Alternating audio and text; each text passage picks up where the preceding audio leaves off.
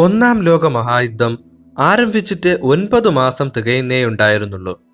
ആയിരത്തി തൊള്ളായിരത്തി പതിനഞ്ച് ഏപ്രിൽ ഇരുപത്തിരണ്ട് ബെൽജിയം നഗരമായ ഈപ്രസിൽ പ്രസിൽ ജർമ്മനിക്കെതിരെ പ്രതിരോധ കോട്ട കെട്ടി ഒരുങ്ങിയിരിക്കുകയായിരുന്നു സഖ്യശക്തികൾ. ഈ പ്രസിന് സമീപത്തെ ട്രെഞ്ചുകളുടെ ചുമതല ഫ്രഞ്ച് അൽജീരിയൻ സൈന്യത്തിനായിരുന്നു. സമയം വൈകിട്ട് ഏകദേശം അഞ്ചര. ജർമ്മൻ സൈന്യത്തിന്റെ മുന്നേറ്റം പ്രതീക്ഷിച്ച് കാത്തിരുന്നവരുടെ ട്രെഞ്ചിലേക്ക് ഒരു ഷെൽ വന്നു വീണു. പിന്നാലെ ചുറ്റിലും തുരുതുര ഷെല്ലുകൾ വന്നു വീഴാൻ തുടങ്ങി. ലോഹം കൊണ്ട് നിർമ്മിച്ച ഒരു ക്യാനിൻ സമാനമായിരുന്നു അവയെല്ലാം. ക്ലോറിൻ വാതകം നിറച്ച ആറായിരം ക്യാനുകളാണ് ഈ പ്രസിൽ സഖ്യശക്തികൾക്ക് മേൽ പതിച്ചത്. ഏകദേശം നൂറ്റി അറുപത്തിയെട്ട് ടൺ വിഷവാതകം. മഞ്ഞയും പച്ചയും കലർന്ന ഈ പുക സൈനികരുടെ ശ്വാസക്കുഴലുകളിലാണ് പിടിമുറുക്കിയത്. ശ്വാസം കിട്ടാതെ പലരും പിടഞ്ഞു വീണു. ചിലർ നിമിഷങ്ങൾക്കകം മരിച്ചു. മറ്റു ചിലർ ഭ്രാന്ത് പിടിച്ചവരെ പോലെ ശ്വാസം കിട്ടാതെ പിടഞ്ഞ് നിലവിളിച്ചുകൊണ്ടോടി. ഈ പ്രസിലെ ഗ്രാമപ്രദേശങ്ങളിലേക്ക് ഇത്തരത്തിൽ അലറിക്കരഞ്ഞ് ഓടിയെത്തിയ സൈനികരെ കണ്ട സാധാരണക്കാരും ഭയചകിതരായി. കുട്ടികൾ ഉൾപ്പെടെ തെരുവിലേക്ക് ഇറങ്ങി ഭയപ്പാടോടെ നിന്നു. എന്താണ് സംഭവിക്കുന്നതെന്ന് പോലും ആർക്കും അറിയാത്ത അവസ്ഥ. തല പൊള്ളിപ്പിളരുന്നതുപോലെ ശ്വാസകോശത്തിലേക്ക് ചുട്ടുപഴുത്ത കൂർത്ത സൂചി കുത്തിയിറക്കുന്നതുപോലെ കഴുത്തിൽ ആരോ കുരുക്കിട്ട് മുറുക്കുന്നത് പോലെ. എന്നായിരുന്നു ആ നിമിഷത്തെപ്പറ്റി പിന്നീടൊരു സൈനികൻ തന്റെ ഓർമ്മക്കുറിപ്പിൽ എഴുതിയത്. അന്ന് ഈ പ്രസിൽ മാത്രം അയ്യായിരത്തോളം സൈനികർ കൊല്ലപ്പെട്ടു. പതിനായിരത്തോളം പേർക്ക് പരിക്കേറ്റു. തങ്ങൾക്കു നേരെ പ്രയോഗിക്കപ്പെട്ട ആ അജ്ഞാത ആയുധം ഒന്നാം ലോക മഹായുദ്ധത്തിന്റെ ഗതിയെ തന്നെ മാറ്റിമറിക്കാൻ പോന്നതാണെന്ന് പിന്നീടാണ് സഖ്യശക്തികൾ തിരിച്ചറിഞ്ഞത്. ഒന്നാം ലോക മഹായുദ്ധത്തിൽ ആദ്യമായി വിഷവാതകം ആയുധമായി പ്രയോഗിച്ച ജർമ്മനിയെ മറികടന്നുകൊണ്ടാണ് പിന്നീട് ബ്രിട്ടനും ഫ്രാൻസും അമേരിക്കയുമെല്ലാം രാസായുധങ്ങൾ പ്രയോഗിച്ചത്. ഏകദേശം മൂവായിരത്തോളം തരം രാസവസ്തുക്കളിൽ അക്കാലത്ത് പരീക്ഷണം നടന്നു. അവയിൽ അൻപതെണ്ണമെങ്കിലും യുദ്ധഭൂമിയിൽ പ്രയോഗിച്ചു.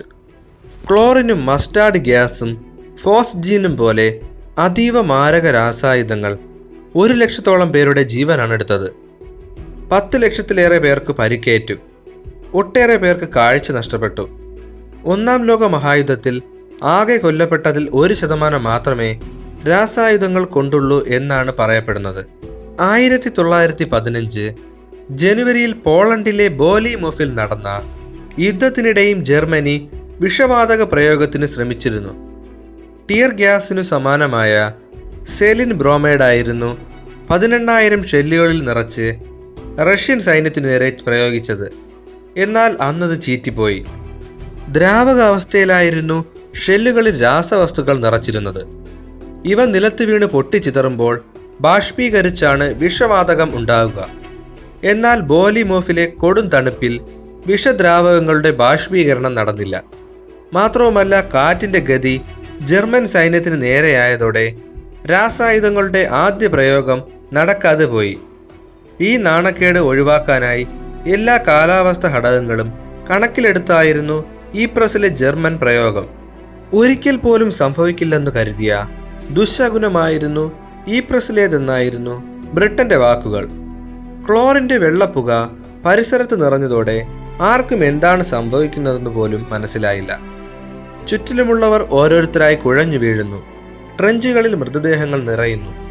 ഒരൊറ്റ മണിക്കൂറിനകം യുദ്ധമുന്നണി വിട്ട് സഖ്യശക്തികൾക്ക് പിന്മാറേണ്ടി വന്നു. ബെൽജിയത്തിലേക്കുള്ള ജർമ്മൻ മുന്നേറ്റത്തിന് നിർണായക പങ്കുവഹിച്ചതും ആ രാസായുധ പ്രയോഗമായിരുന്നു. ആയിരത്തി എണ്ണൂറ്റി തൊണ്ണൂറ്റി ഒൻപതിലെയും ആയിരത്തി തൊള്ളായിരത്തി ഏഴിലെയും ഹേഗ് കൺവെൻഷനുകൾ അനുസരിച്ച് യുദ്ധമുന്നണിയിൽ ഒരു കാരണവശാലും വിഷവാതകങ്ങൾ പ്രയോഗിക്കരുതെന്ന മുന്നറിയിപ്പുണ്ടായിരുന്നു. ഇതിനെ കാറ്റിൽ പറത്തിയായിരുന്നു ജർമ്മൻ നീക്കം.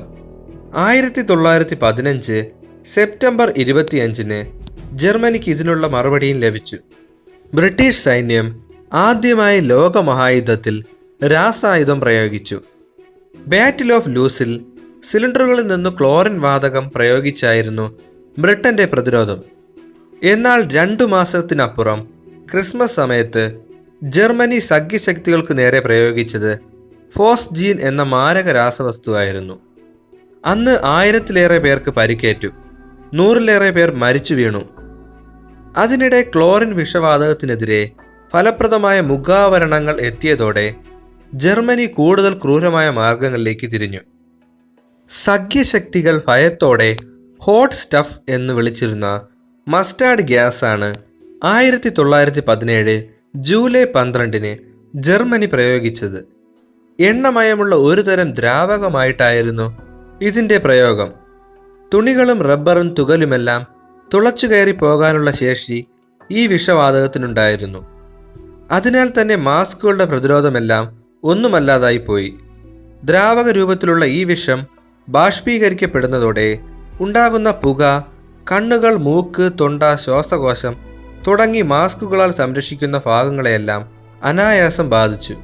ചർമ്മവും ശ്വാസകോശവുമായി മസ്റ്റാർഡ് ഗ്യാസിന് സമ്പർക്കമുണ്ടായാൽ അവിടെ പൊള്ളി തൊലിയടർന്നു പോകും. നിറമില്ലാത്ത ഇവയുടെ വെളുത്തുള്ളിക്ക് സമാനമായ ഗന്ധം കൊണ്ടായിരുന്നു യുദ്ധഭൂമിയിൽ തിരിച്ചറിഞ്ഞിരുന്നത്.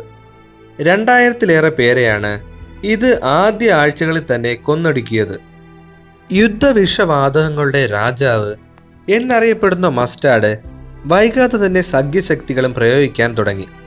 ചർമ്മത്തിൽ ഈ വിഷവാതകം ഏൽപ്പിക്കുന്ന പ്രഹരം തിരിച്ചറിയാൻ കുറഞ്ഞത് പന്ത്രണ്ട് മണിക്കൂറെങ്കിലും വേണം. പതിയെ പതിയെ അത് ശരീരത്തെ ദ്രവിപ്പിക്കാൻ തുടങ്ങും. ചർമ്മം പൊള്ളി കുമിളകൾ ഉയരും. കണ്ണ് തുറക്കാൻ പോലും പറ്റാത്തത്ര വേദന. പിന്നാലെ ശ്വാസം മുട്ടും ഛർദിയും. ശ്വാസക്കുഴലുകൾക്ക് ബാധിക്കുന്ന വേദന നെഞ്ചും കൂടിനെ പറിച്ചറിയാൻ തോന്നിപ്പിക്കുന്നതായിരുന്നു. സഹിക്കാൻ പോലും സാധിക്കാതെ വേദനയിൽ രോഗി പുളയുന്നതോടെ മരുന്ന് പ്രയോഗിക്കണമെങ്കിൽ കട്ടിലിൽ കെട്ടിയിടേണ്ട അവസ്ഥയായിരുന്നു. പലർക്കും കാഴ്ചയും നഷ്ടപ്പെട്ടു. ആഴ്ചകളോളം സജീവമായി കിടക്കാനുള്ള ശേഷിയും മസ്റ്റാർഡ് ഗ്യാസിനുണ്ടായിരുന്നു. ഇവ ദ്രവരൂപത്തിൽ കിടക്കുന്ന സ്ഥലങ്ങളിലൂടെ സൈനികർ മാർച്ച് ചെയ്യുമ്പോഴായിരിക്കും പ്രശ്നം. നടന്നു പോകുന്നതിനിടെ എന്താണ് സംഭവിക്കുന്നതെന്നറിയില്ല.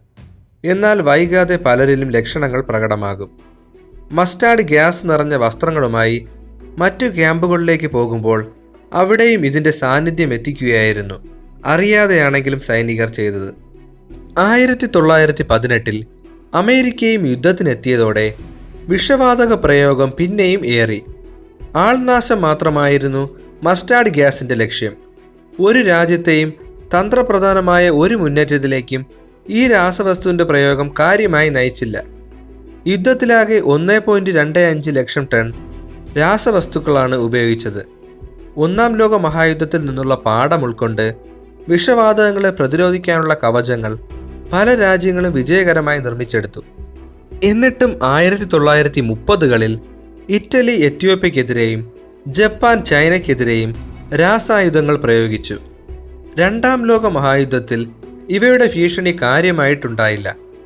പക്ഷേ ഹിറ്റ്ലറുടെ കോൺസെൻട്രേഷൻ ക്യാമ്പുകളിൽ സാധാരണക്കാരെ കൊന്നൊടുക്കാൻ പല വിഷവാതകങ്ങളും വ്യാപകമായി ഉപയോഗിച്ചു.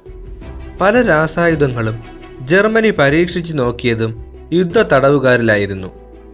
ആയിരത്തി തൊള്ളായിരത്തി ഇരുപത്തിയഞ്ചിൽ ജനീവ പ്രോട്ടോകോൾ പ്രകാരം യുദ്ധഭൂമിയിൽ രാസായുധങ്ങളുടെ പ്രയോഗം നിരോധിക്കപ്പെട്ടു. എന്നാൽ ഇത്തരം വിഷവസ്തുക്കൾ സംഭരിക്കുന്നത് അപ്പോഴും തടയാനായില്ല. രണ്ടാം ലോക മഹായുദ്ധത്തിന് ശേഷം ആയിരത്തി തൊള്ളായിരത്തി എൺപതുകളിലെ ഇറാൻ ഇറാഖ് യുദ്ധത്തിലുൾപ്പെടെ രാസായുധ പ്രയോഗമുണ്ടായി. തുടർന്ന് ആയിരത്തി തൊള്ളായിരത്തി തൊണ്ണൂറ്റി മൂന്നിൽ ഇത് സംബന്ധിച്ച ഗൗരവതരമായ കരാർ വിവിധ രാജ്യങ്ങൾ ഒപ്പിടുകയുണ്ടായി. വിവിധ രാസായുധങ്ങളുടെ നിർമ്മാണവും സംഭരണവും പ്രയോഗവും തടയുന്നതായിരുന്നു ഇത്. ആയിരത്തി തൊള്ളായിരത്തി തൊണ്ണൂറ്റിയേഴിലെ കെമിക്കൽ വെപ്പൺസ് കൺവെൻഷൻ പ്രകാരം കരാർ നിലവിൽ വന്നു. ഇന്ന് നൂറ്റി ഇരുപത്തിയെട്ട് രാജ്യങ്ങൾ കരാർ അനുസരിച്ച് പ്രവർത്തിക്കുന്നുണ്ട്. എങ്കിലും മാരക രാസവസ്തുവായ സരിൻ അടുത്തിടെ സിറിയയിൽ പ്രയോഗിച്ചത് വാർത്തയായിരുന്നു. ആയിരത്തി തൊള്ളായിരത്തി തൊണ്ണൂറ്റിയേഴിലെ കൺവെൻഷനിൽ രൂപീകരിക്കപ്പെട്ട the organisation for the prohibition of chemical വെപ്പൺസിനാണ് ഇന്ന് രാജ്യാന്തര തലത്തിൽ രാസായുധങ്ങളെ പ്രതിരോധിക്കാനുള്ള ചുമതല.